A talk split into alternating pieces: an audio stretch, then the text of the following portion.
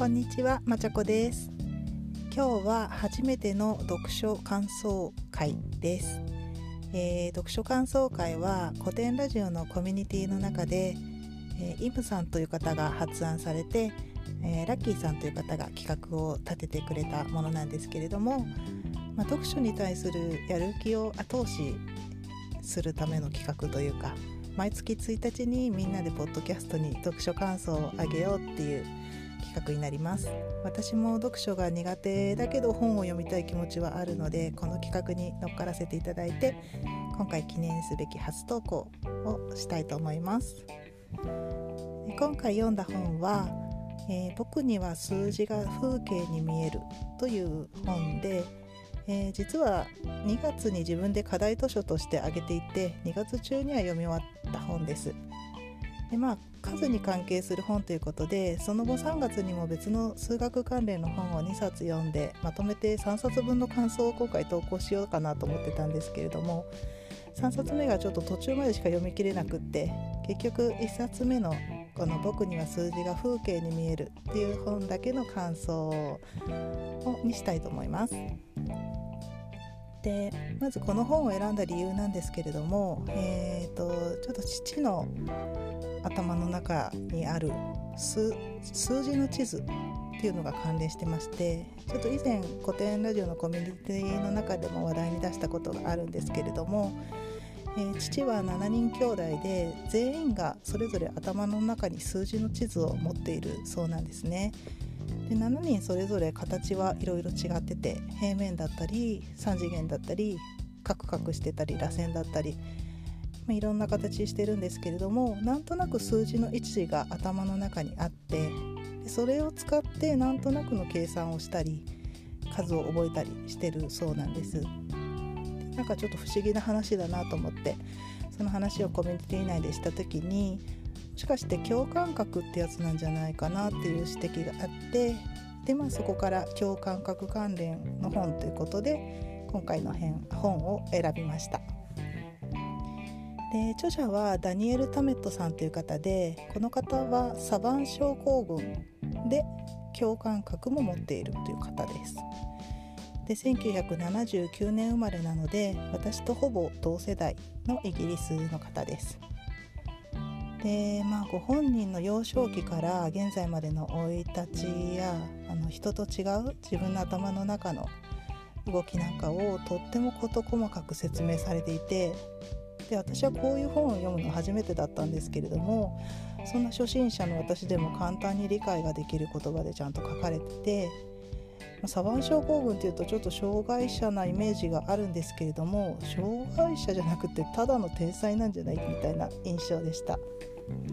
ただそれはあのダニエルさんがすごく特殊なタイプらしくって、一般的にはサヴァン症候群の方はあの同時に重い精神的肉体的障害を持っていることが多いので、自分のことを客観的に説明することがとても困難らしくって、あのサヴァン症候群の方の中でどのくらいがの方が共感覚を持っているかっていうのはちょっとよく分かっていないそうです。で、まあ、ダニエルさんのいろいろとすごいエピソードがたくさんあって、例えばあの彼の頭の中では数一つ一つが、まあ、色や形を持っているんですけれども、あのにしゅるいの数の掛け算をするときに、それぞれの数字を表すふたつの形を使って、そのふたつの形の間にできた形がその掛け算の答えだとかうーんあとよんさいで転換を発症したんですけれども、その時の様子をすごく詳細に覚えていたりだとか、あと外国語を何カ国語もあっという間に習得しちゃうとか、えー、あと円周率をえー、にまんにせんごひゃくじゅうよんけた暗唱したりとか、なんかそんなすごいエピソードがいろいろありました。なので、まあ、自分とは全く違う頭の働きを持っているんだなっては思うんですけれども、まあ、とはいえ人混みが苦手で自宅が好きとか、毎日同じルーティンで過ごすことに幸せを感じるとか、急な予定変更は不安で落ち着かないとか、その辺すごく私も共感できるところで、あと、まあ、学生時代はまあちょっとね、人と違うということであのぼっち生活を送るんですけれども、そのぼっち生活の過ごし方だとか、友達に対する見栄の張り方なんかもすごく普通の人な感じでしたね。普通の内向的で人見知りな人間の中に特殊なすごい能力が追加されてるみたいな、そんな感じでした。で、えーと、ダニエルさんは歴史がすごく好きで、その細かいデータを一覧で見るのが好きだそうで、しかもあの一つ一つのつながりのない出来事がドミノ倒しのように次々に他の出来事に関わっていく様子に虜になったということで、まさに古典ラジオの最新シリーズであったあの第一次世界大戦じゃんって私の中で勝手につながりました。うん、株式会社古典の歴史データベースが出来上がったらダニエルさんとっても喜ぶんじゃないかななんて想像しちゃいました。えー、あと外国語の習得に関する話の中で、えー、っと書いてあったのが、どの言語も別の言語を学ぶための足がかりになる、多くの言語を知れば知るほど楽に新しい言語を学べるようになるって書いてあって、しかも言語共感覚っていうのは誰にでもあるものらしいので、何カ国も喋れる人はすごいなと思いますけれども、まあ、もしかしたら覚えれば覚えるほど徐々にその習得の負担は小さくなっていくのかなとも思いました。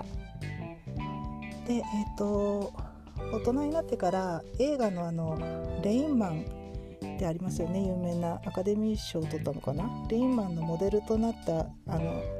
ダニエルさんと同じようにサヴァン症候群で共感覚を持っているキム・ピークさんっていう方にダニエルさん大人になってから会いに行くんですけれども、そのエピソードもすごく感動、感動的でした。で、キムさんが持っている能力だったり父親とのエピソードなんかもすごく良かったんですけれども、なんていうか、うん、キムさんとダニエルさんが手をつないで図書館内を歩い、歩くんですね。なんかその姿が他の人にはなかなか理解できない能力を持った者同士が静かに手をつないで図書館内を歩いてるっていうのがなんかすごく映画の、ね、ワンシーンみたいでいいなって思いました。まあ、結局父のあの兄弟の頭の中の数字の地図のことはよく分かんなかったんですけど、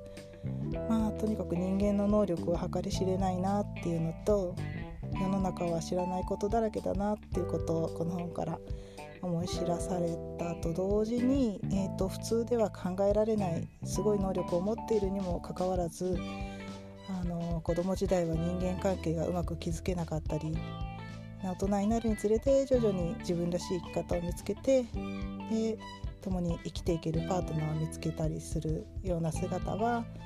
まあ、自分たちと大きくは変わらない同じ人間なんだなってことも感じました。